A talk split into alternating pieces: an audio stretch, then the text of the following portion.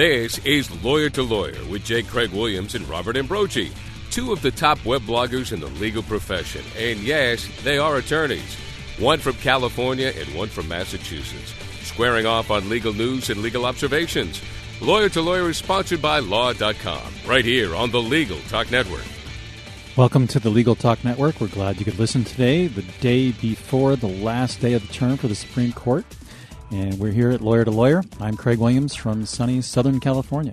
And I'm Bob Ambrogi from Heatwave Struck, Massachusetts. I write a blog, law site, another blog called Media Law, and also the legal blog Watch for Law.com.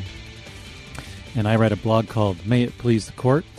Bob, the hint there was that this is going to be a big week for the Supreme Court. So far, we've had five rulings, three out of the five showing a fairly conservative lean in favor of the Bush administration. There were some 5 4 rulings in three cases free speech, religion, and campaign finance, and the other two cases involved endangered species, private property, public land issues. That's right, and it, it's not over yet. Today's June 27th. Tomorrow, the court is expected to uh, issue uh, the last of its rulings for the term. Uh, but today on Lawyer to Lawyer, we're going to talk about some of the cases that the uh, court issued this week, particularly those dealing with First Amendment issues. And uh, we're also going to take a maybe a little bit broader look at at uh, the term as a whole and get our guests' impression of uh, how it looked. In order to do that, I'd like to welcome our first guest, Tony Mauro. Tony is the Supreme Court correspondent for Legal Times, American Lawyer Media, and Law.com. He joined ALM in January 2000 after covering the Supreme Court for USA Today and Gannett News Service for the last 20 years. Tony is a legal correspondent for the First Amendment Center and serves on the steering committee of the Reporters Committee for Freedom of the Press and on the advisory board of the World Press Freedom Committee. Welcome to the show, Tony. Good to be with you. Also joining us today is Amy Howe, partner at Howe and Russell in Washington, D.C., uh, which concentrates in pro bono Supreme Court litigation. Amy has served as counsel to over in over two dozen merits cases at the Supreme Court, including matters involving criminal law, death penalty, First Amendment, bankruptcy, and the Americans with Disabilities Act. She's currently a lecturer in law at Stanford Law School, where she co teaches the Supreme Court Litigation Clinic, and she's co taught at the Supreme Court Litigation class at Harvard Law School. She's also a regular contributor to and editor of SCOTUS blog. Welcome to the show, Amy. Hi, thanks for inviting me.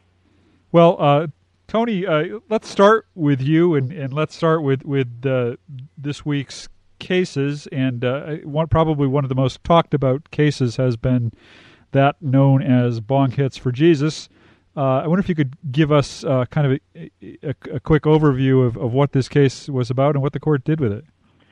Well, this was a, a pretty uh, unusual First Amendment case. Uh, it, it, involved a, a, student in Alaska who just wanted to get on television uh, when the uh, Olympic torch was passing through town, and to do so, he stood across the street from his high school in Juneau and uh, unfurled a banner that said "Bong hits for Jesus" on it. And uh, even he said later on that he had no idea what he what that meant, and he was just it was just nonsensical. But the uh, principal of the school uh, took it to be a pro-drug message and ordered him to take it down. And when he didn't, she uh, she took it down and suspended it. Suspended uh, the young man Joseph Frederick, and uh, uh, so he then sued, claiming his First Amendment rights had been violated. Uh, and what the Supreme Court said basically was that, uh, well, first of all, all nine justices agreed that, the principal should not be held liable for uh, what she, what she did. Uh, you know, uh, government officials, government employees can be held liable if they violate somebody's constitutional rights, but they said that this was not a case that came close to that. But on the First Amendment issue, uh, they uh, they did agree essentially to make a kind of a drug exception to the First Amendment when it comes to student free speech. That because uh, the interest of uh, schools in combating illegal drugs is so strong that this justified what the principal had done, even if it was a pretty ambiguous drug message. What was particularly interesting is that, that you know, the, even the majority, the conservative majority, was was split on this. Uh, how to how far to go?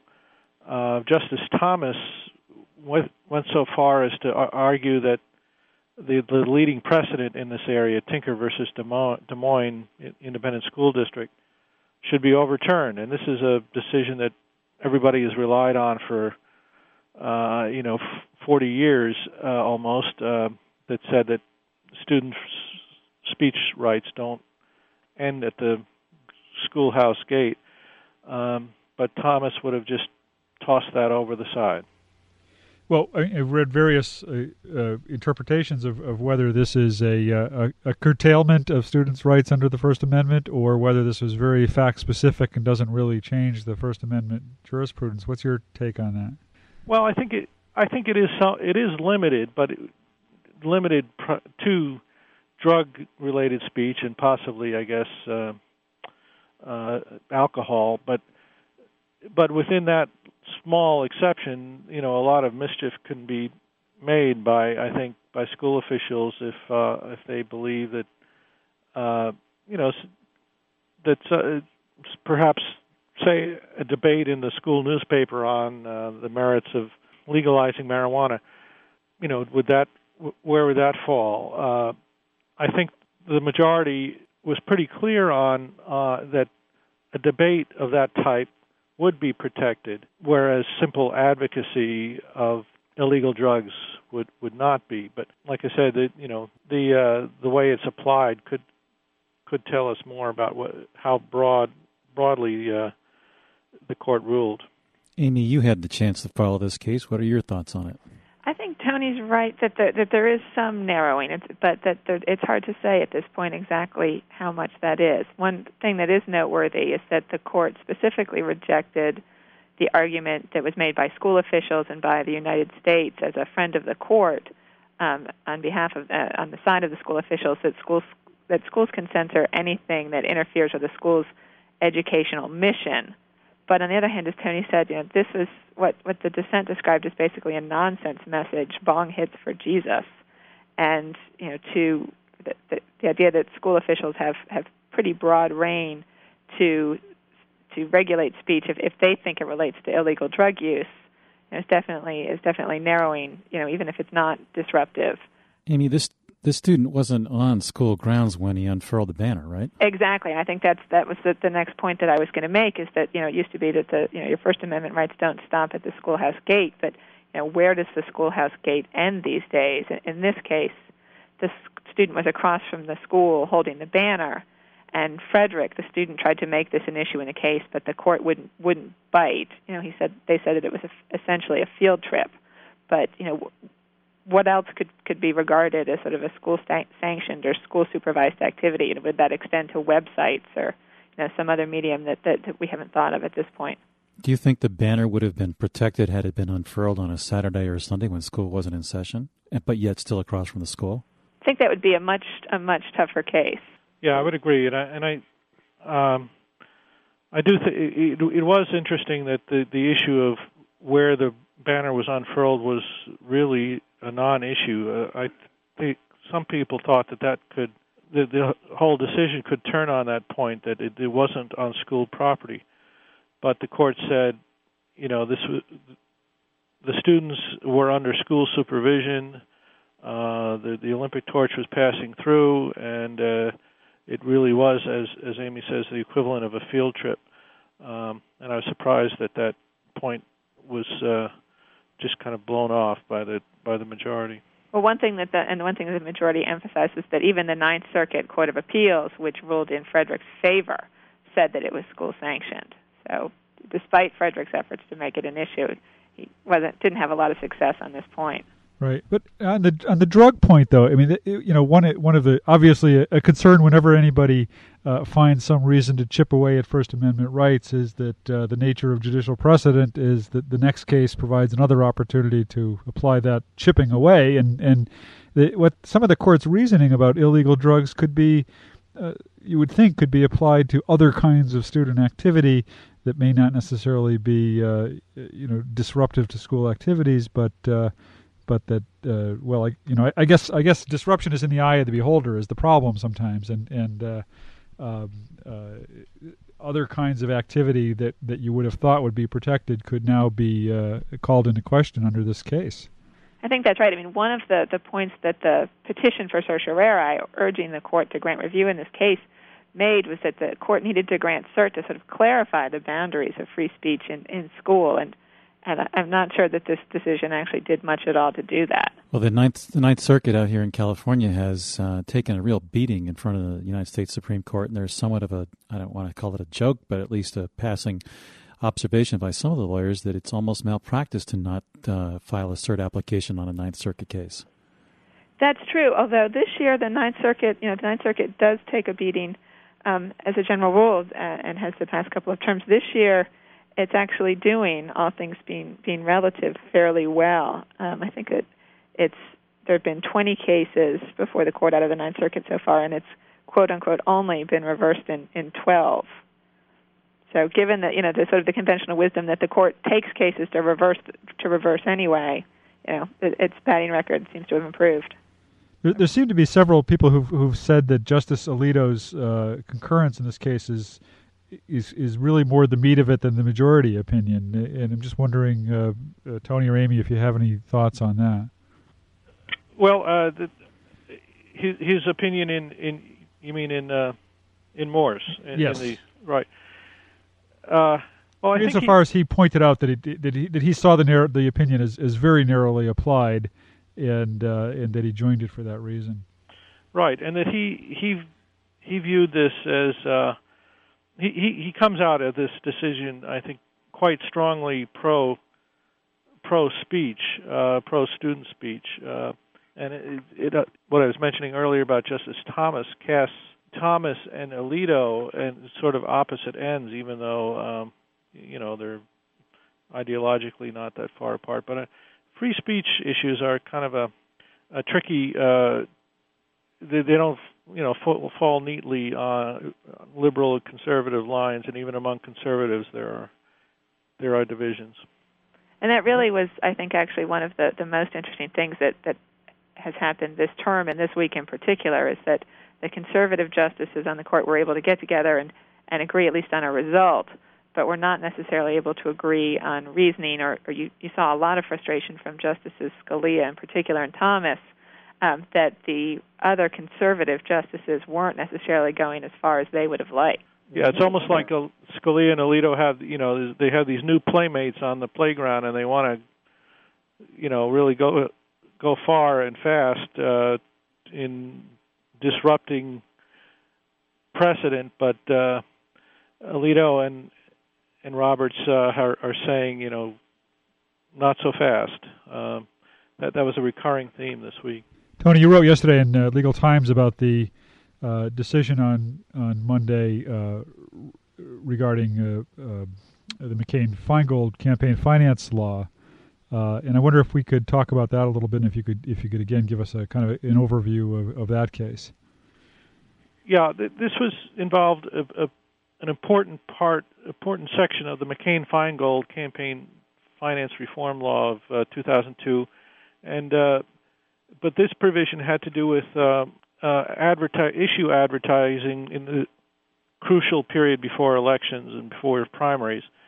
Uh, advertising that mentions a candidate's names but name but doesn't say vote for or against uh, that person. Instead, it'll say uh, call uh, Senator uh, Jones's office uh, and tell him you're concerned about immigration. Uh, this was the kind of ad that if it's paid for directly by union and corporate or corporate funds, was banned by the McCain-Feingold law, and it was upheld uh, on its face in 2003. But the court invited challenges uh, as applied, as the law is applied, and the, the, that's what this was a, a, chal- a challenge involving the Wisconsin Right to Life organization, which wanted to put up some ads uh, that mentioned Senator Feingold's name, and he had, was uh, up for reelection at the time. So those ads were uh, illegal, essentially. And what the court uh, on Monday said was uh, these these ads really should be protected uh, by the First Amendment, and uh, but the court and uh, Amy maybe could uh, sort out the the justices uh, better than I, but it, the court was not.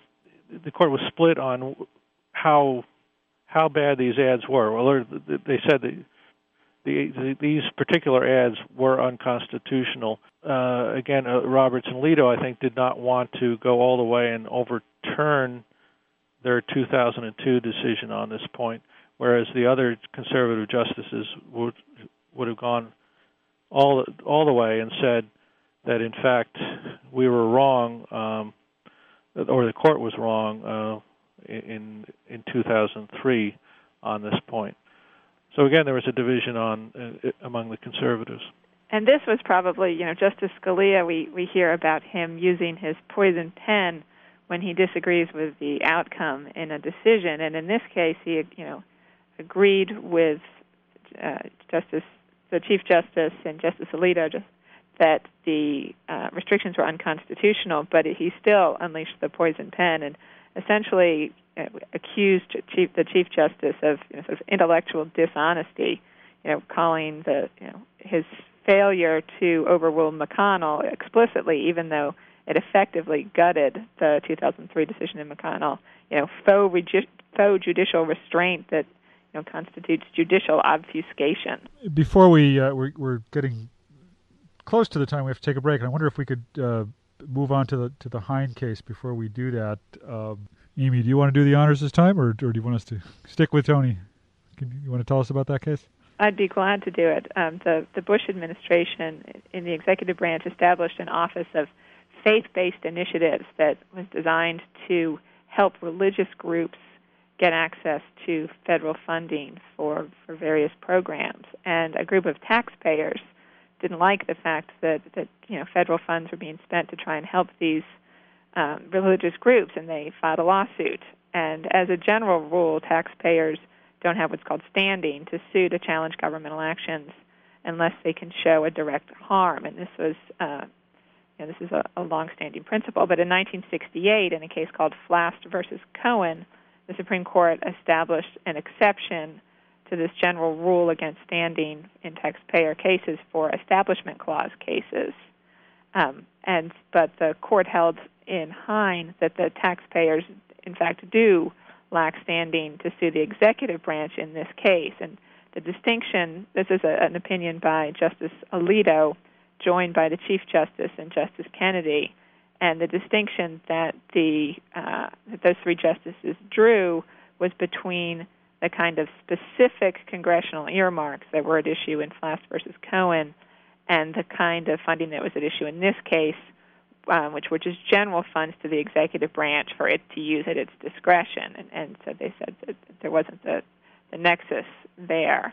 Um, interestingly, you know, Justice Scalia and Justice Thomas uh, uh, joined in the result, but they, in fact, urged the court would have overruled Flast versus Cohen. But you know, his point was that the court's taxpayer standings are a hopeless mess, and that's why we need to overrule Flast versus Cohen. And so you have six justices, Justice Scalia, Justice Thomas, and then the four dissenting justices, who all agree that you know whether it's a specific congressional fund uh, earmark or general funds to the executive branch, it shouldn't make any difference for purposes of standing. Do you think it's ever possible to gain standing? Would it take someone or an organization that was denied federal funding in order to be able to make that challenge stick? Well, this I mean, it, this case is li- is definitely limited to taxpayer standing, and so there could be other cases. I think this is, is fairly clear from the opinion involving executive expenditures for religious purposes, in which you know another plaintiff would have grounds for standing.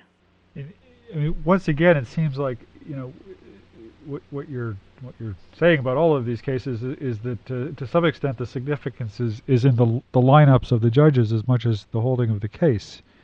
Uh, what are the implications of this of these cases uh, going forward? Well, it, it, as far as the, the, the line of the court, it, it is true. I, I think uh, this that the, the Alito and Roberts are coming out of this week seeming to be more moderate than the other conservatives. Uh, but some liberal uh, commentators are arguing that, well, you know, it really doesn't matter because they all came out pretty much in this the same way. Uh, it just could be that Roberts and Alito are just sort of using the other conservatives as foils to make themselves seem more moderate, when in fact the court is heading in a very conservative direction. All right, we, are going to take a, a, short break right now, and uh, when we return, we'll hear some final thoughts on the term and uh, a further conversation with our guests. We invite you to visit law.com for timely legal news and in depth resources. From daily headlines to practice specific updates, Law.com provides up to date information to those working in the legal profession. As part of its coverage, Law.com is proud that J. Craig Williams' blog, May It Please the Court, and Robert Ambrogi's blog, Law Sites, are part of its blog network. Don't wait any longer. Visit Law.com today and get free subscriptions of our Newswire newsletter with the top legal stories of the day or sign up for a free trial subscription to one of our Practice Center sections. If you found us in the podcast library of iTunes, thanks for listening. Check out some of our other shows at LegalTalkNetwork.com and become a member. It's free. Lawyer to Lawyer is produced by the Legal Talk Network and a staff of broadcast professionals. If you have an idea for a topic or a show, we want to hear from you. Go to LegalTalkNetwork.com and send us an email. If you have a comment or question, we want to hear from you. Leave us a message on the Legal Talk Network listener line at 781 634 8959. We really do listen to the messages and even answer your questions on our next show. Did you know that Legal Talk Network podcasts are also available as CLE? Visit law.com's CLE Center at www.clecenter.com. That's clecenter.com to enjoy listening and get CLE credit. Check out our Lawyer to Lawyer host blogs. J. Craig Williams' blog at mayitpleasethecourt.com. Likewise, Robert Ambrogi's blog at legaline.com for daily legal observations, perspective, and of course, a healthy dose of humor and wit.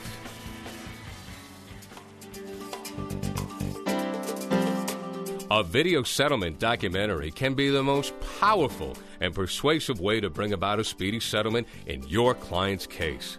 The Boston Media Group has a staff of television professionals with 20 years' experience writing and producing compelling stories just like the ones you've seen on 60 Minutes or Dateline. We put a human face on the lawsuit with compelling interviews, dramatizations, and visual presentations of the fact. Think of it as a video opening argument that will compel the attorneys on the other side to settle. Call us for a consult at 800 317 5221 that's 800 317 5221. Or check out our website at bostonmediagroup.com. Welcome back to Lawyer to Lawyer on the Legal Talk Network. I'm Craig Williams. And this is Bob Ambrogi, where we'd like to welcome back our, our guest for this program, Tony Mauro, the Supreme Court correspondent for Legal Times, American Lawyer Media, and Law.com and Amy Howe, partner at Howe and Russell in Washington D.C. and a regular contributor to and editor of SCOTUS blog. And uh, uh, let's let's ask uh, a little bit about the bigger picture. Uh, we're we're just about at the end of the term. Uh, uh, cases due tomorrow, possibly on Guantanamo, I believe, and and and maybe somebody could help me with what else is due out tomorrow. but but w- looking back at, at this term. Um, Amy, what what are what are what's your kind of overall take on on uh, what the uh, d- sort of the, the defining uh, picture of this term will be? I think there are a couple of. I mean, we mentioned the, before the break. Tony mentioned the idea that the Chief Justice and Justice Alito are proving to be more moderate than Justices Thomas and Scalia, and I, I think that's true. But perhaps the important point may well be that Justice Alito, although more moderate than Justices Thomas and Scalia, is a, proving to be a good bit more conservative than Justice O'Connor, whom he replaced. And so this court, this term, has, has gone a long way to sort of not explicitly, but but but de facto overruling some of the, the cases in which uh, Justice O'Connor played a prominent role. The McConnell campaign finance case, um, the Carhart partial birth abortion case, and the other, uh, this sort of segues into your question, the other case that we're expecting tomorrow, or the cases, are the Seattle and Louisville school cases. Um, it's widely believed, based on sort of the, reading the tea leaves that the Chief Justice is going to be writing these opinions, and so we expect that you know, the the outcome is likely to be a decision uh, against the the programs at issue, against the schools, and in favor of the parents who've challenged the diversity programs, and so that would you know could also either explicitly or de facto overrule the um, Grutter case, the Michigan affirmative action case. I think that's that's a, a real central theme this term. Have you seen any level of uh, cases that uh, harken back to the kind of pushback that the public gave to the Kelo case? Nothing. I don't see, see anything that had, has uh, generated that kind of a grassroots response. I mean, it's possible that the school cases, uh, depending on how they're worded, might uh, do that. But I, I think uh, another message of this term um, overall has been a very strong pro-business uh, cast uh, of this of this new Roberts Court, and that doesn't automatically flow from the fact that they're conservative, because conservative justices aren't always pro-business justices. But this court seems to be both conservative and pro-business. Uh, the court has issued a number of rulings that make it harder for plaintiffs in, uh, in a whole range of cases uh, against corporations.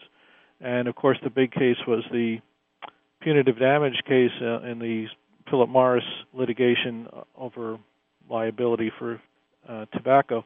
The uh, and the only exception really was the case involving uh, global warming, which said that the state of Massachusetts did have su- uh, standing to challenge the EPA's inaction on on global warming issues. Other than that, the court was in almost every case was uh, came out in favor of uh, a pro-business, pro-chamber of commerce position.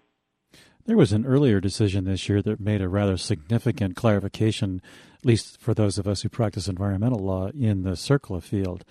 Uh, it was a bit surprising to me, given the confusion that got created by some the court's earlier rulings, and it was definitely a. Uh, I would say it was an environmental uh, ruling from the standpoint that it provided funds to be able to clean up uh, contamination, or at least sources for funds. But uh, would you view that more as a, a pro business case or more as a uh, environmental style ruling? Well, um, I'll, I'll defer to you on that. but I, I uh, you know, uh, uh, the court has been more interested lately, it seems, in environmental cases, and I think that we may see more more of that in the next next few terms. The case I'm talking about is U.S. versus Atlantic Research that uh, clarified uh, Cooper Industries versus Aviall. Amy, any thoughts on that one? Uh, that one, as I recall, was actually an unusual, sort of an unusual alliance. I think that it, what, although it wound up being sort of a pro-environmental result, in, in some sense, it was also uh, a pro-business result because it allowed the, the businesses who are responsible for the cleanup to, to go after, you know, other businesses to, you know, get them to contribute to the cleanup. So it's, sort of a, some, strange bedfellows going on in that one. Well, if I could just bring bring us back to this week's cases, I'm just something I keep hearing all the time is is that uh, these this, these are troubled times for the First Amendment, uh, it, and af- after this week, uh, how how are times looking for the First Amendment? I mean, are there are there significant cases that are working their way up that we're aware of that that uh, are going to further um, uh, define the parameters of these cases? I, would say the First Amendment is still in pretty good shape. I mean, uh, uh, the, the fact that um, several of the conservative justices were uh, either for the First Amendment claimant, uh, in, as in the uh, campaign finance case, or or else they weren't didn't want to cut back uh, as much as some of their colleagues were w- willing to do, suggests that uh, this is still essentially, basically, a pro First Amendment court. I mean, I shudder to think what, what might happen if the court takes a, a free, freedom of the press case right. or a libel case, uh, but it hasn't done that in more than a more than a decade. And uh, uh, but as far as these other speech issues, I think uh, I think at the end of the week, at the end of the day, we're we're pretty decent shape. Well, some people here in Boston have been wondering why uh, the Boston Herald didn't take uh, didn't go up to the Supreme Court on a on a recent case in which the uh, Supreme Judicial Court of Massachusetts uh, affirmed a a major libel verdict in favor of a judge here in Massachusetts. Uh, and and and uh, maybe that's what they were thinking when they didn't go up to the Supreme Court. I think that's definitely did. I wrote about that a little bit, and and I think the the, the Herald was probably well advised uh, not to not to uh, test their luck with the Supreme Court. Amy, if you were to look back at this term and see some of the rulings, and, and noticing even this week that a lot of the rulings are very specific, fact tailored, uh, limited to uh, particular instances, it seems like the court is uh, having kind of a glacial shift away from broad, sweeping pronouncements and rulings to things that are are very specific. Do you concur with that, or do you think it's uh, something different?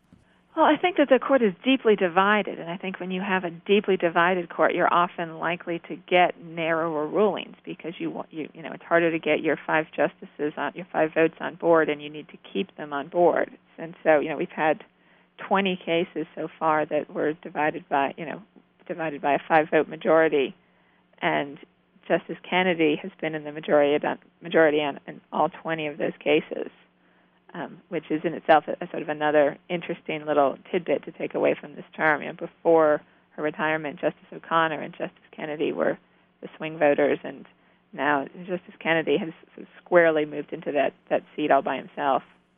As time progresses, do you see a uh, this? Do you see the court changing in terms of its uh, configuration? Do you see a retirement in the offing for the next term or the next couple of terms? Where, where's the court headed? Well, Justice Stevens, who's the, the oldest justice and you know, solidly within what we now regard as the, the court's liberal wing, is 87 years old. Um, you know, I think no one thinks that he's going to voluntarily retire anytime soon. I think that for you know for the Democrats, I think that the 2008 elections are really quite quite significant because you know you're looking at uh, possibly the retirement of Justice Stevens in the next four or five years.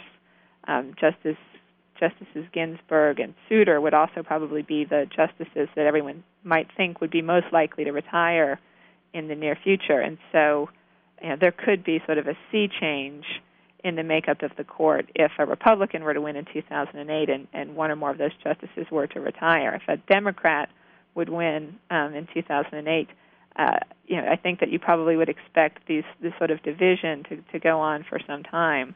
Yes, that's. I think that I agree that the, when you look look at the possible retirements, they are all on the moderate to liberal side of things, and it, so even if a Democrat replaces them, uh, we will still be having conversations like the one we're having now about how, how conservative the Supreme Supreme Court uh, really is. Um, but you know, then you you never know uh, what the circumstances will be and who's going to leave for what reason.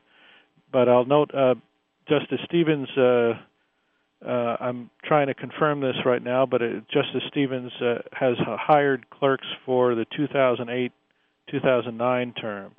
So uh, he is planning ahead.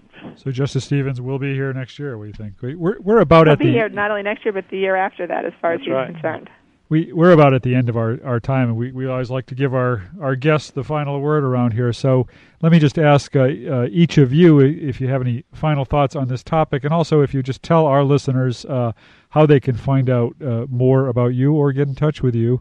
Uh, and Tony, let's start with you. Well, uh, I guess I would just say that even though the court has a shrinking docket, um, it's it's it's it's never boring. It's always interesting. There are always hot topics to be uh, decided, and uh, and I think we're we're next term has very few decisions or few cases on his docket yet, but uh, I'm sure there will, there will be uh, uh, more news to come. And uh, uh, if you want to read what I'm writing, uh, law.com is the place to read it. And Amy, how about you? Well, this week, I think the final week of the Supreme Court's term is always sort of the, the Supreme Court geeks equivalent of, I don't know, March Madness and the World Series all rolled into one. Um, and so this is, um, you know, I think that we've seen, as far as the court's concerned, you know, Justice the Chief Justice during his confirmation hearing indicated that he wanted to be a, a conciliator, that he you know was hoping that we, we heard speeches about how he was hoping to foster more uni- unanimity among the court. But um, the, it seems like the, maybe the honeymoon is over now, and you can, you know, in addition to Law.com, we'll be covering events tomorrow and sort of the wrap up, wrap up of the term over the next couple of days on SCOTUSblog.com. March Madness in June. Yes. Well, thank you very much to to our guests. Uh, this has been uh, an informative look at, at the, the week's opinions and, and some of the broader issues around the court. Uh, appreciate both of your time. Thanks for inviting me. Good to be with you. Thank you very much. It's always a pleasure to have you. And Tony, welcome. Thanks very much for participating in the show again. Sure, glad to do it. Craig, you and I will talk again next week. We will, and at that point, we'll know what happened at the end of the March Madness for the uh, for the Supreme Court term at the end of June. Right. Talk to you then. Bye. Thanks for listening to Lawyer to Lawyer with Robert Ambrogi and J. Craig Williams. We hope you'll listen again and check out our other shows on the Legal Talk Network. Lawyer to Lawyer has been sponsored by Law.com.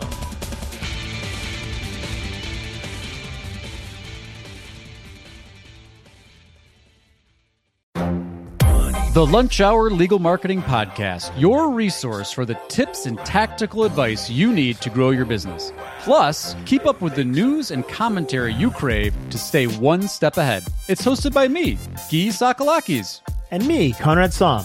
Every other week, we break down the issues holding back your marketing strategy and talk about the changes you need to be prepared for. Check out the Lunch Hour Legal Marketing Podcast wherever you get your podcasts or on YouTube.